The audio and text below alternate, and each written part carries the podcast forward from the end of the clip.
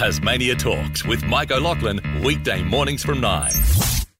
Tasmania Talks Mayoral Moments. And our Mayoral Moments are off to the Central Coast Council. Cheryl Fuller. Cheryl, good morning. Welcome. Good, good morning, Mike, and morning to your listeners, and thank you for the welcome. And indeed, tell me, how's the uh, what's the flood update so far?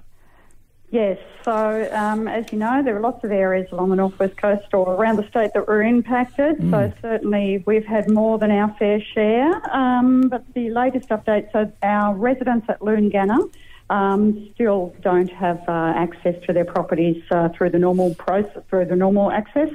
Uh, so they're currently accessing their uh, properties through the forestry roads.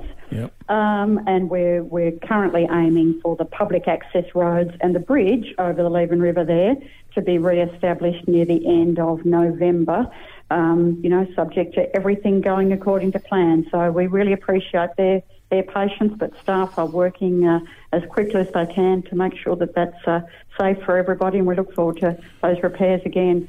Um, and many of your listeners will have seen the impact uh, to the Guns Plains area Oh during yes. that time as well. Certainly, uh, Wings A Wildlife lake. received a yeah, yeah that's yeah, that's right, uh, Lake Guns Plains. Um, so, I mean, the support uh, and the outpouring of, of assistance to, to particularly uh, Wings Wildlife was significant uh, during social media. You know, we all felt so sorry for them all. So, incredible support and response there. Um, but we've uh, we've loaned a temporary walkway bridge to Wings um, to assist them in getting open as soon as possible. Um, and we're, you know, focused on, on attending to the roads and roads and the bridge areas in that location. So we don't have a total cost at this stage for all that damage, Mike, but it's expected to be in, in the order of about $2 million. It's going to take a long time for, for the, the state to, to recover. Just the recovery. I mean, you, when the water goes over the roads and over the you know fences, so much, and what it does to the you know the infrastructure, especially the bridges. We well, we you know Cam River was a headline, but and still is, but it just affects so many other areas as well, as uh, you've uh, put it so succinctly. Tell me, with the election. no. Sorry, go on. Yes, no, I was just going to say, and, and people just need to be mindful of that. We're in, you know, I'm in beautiful Ulverstone today, and the sun is shining, and it is glorious. But people always need to just have in the back of their mind, we've still got areas of landslip, as you said. Some of those roads have been uh, undermined, and it will take a long time to repair. So, um, you know, that's uh, important not to forget that when the sun comes out. Absolutely, and uh, well, I'll be talking to the Weather Bureau soon. We'll see where there's supposed to be a bit of a change soon, because I've been enjoying the nice weather and uh, 27 today or something in, in Lonnie. Good heavens! Tell me the election results are any? Uh, we're all done and dusted. Uh, we are, well, the, uh, the Tasmanian Electoral Commission have uh, published their notification. So our swearing in service uh, for Central Coast is tonight at 7pm, uh, where all the uh, nine uh, councillors will be sworn in and the Mayor and the Deputy Mayor uh, pledges will take place. People can actually join us, Mike. Um, they'll find the Excellent. link to our live stream on the Central Coast Council uh, website. So if they want to join in and, and watch that uh, induction process, that would be great. Um, and uh, uh, myself in the in the mayoral chair, uh, Deputy Mayor John uh, John Beswick, and uh, three new councillors, councillors Sophie Lehman, Michael Smith, and Kate Wiley will be joining us. And we've really, I feel, uh, increased the diversity of the people around that table. So that always makes for the best possible decision making. So really looking forward to working with the new team. Well done, Sean. I love it. Sounds so up, upbeat and positive. Tell me, uh, and the uh, Forth community uh, planning consultation. Yes, so we've got a bit of work to do out at out at Forth. Yeah. Uh, we review the planning schemes as they impact on areas of our community uh, in due course, and of course Forth is a, a very special jewel there, and and its uh, its building requirements and its uh, different uh, zonings is really precious. And we've also done some work in recent years, Mike, about how we make sure that our history and our historical buildings are protected Wonderful. going forward. So we're going to have uh, an information session on the 15th of December. It sounds like a long time away, but you and I both know it'll be here in a minute.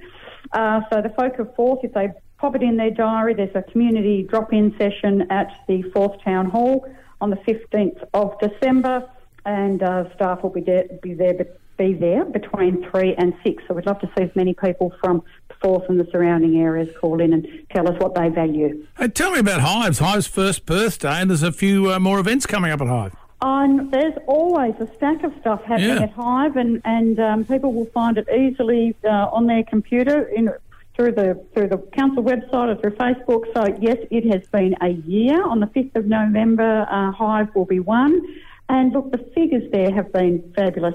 Um, we've had 2,000 patrons passing through the doors in both July and October school holidays. So, th- you know, that was part of our target audience, if you like. Uh, so that's really great.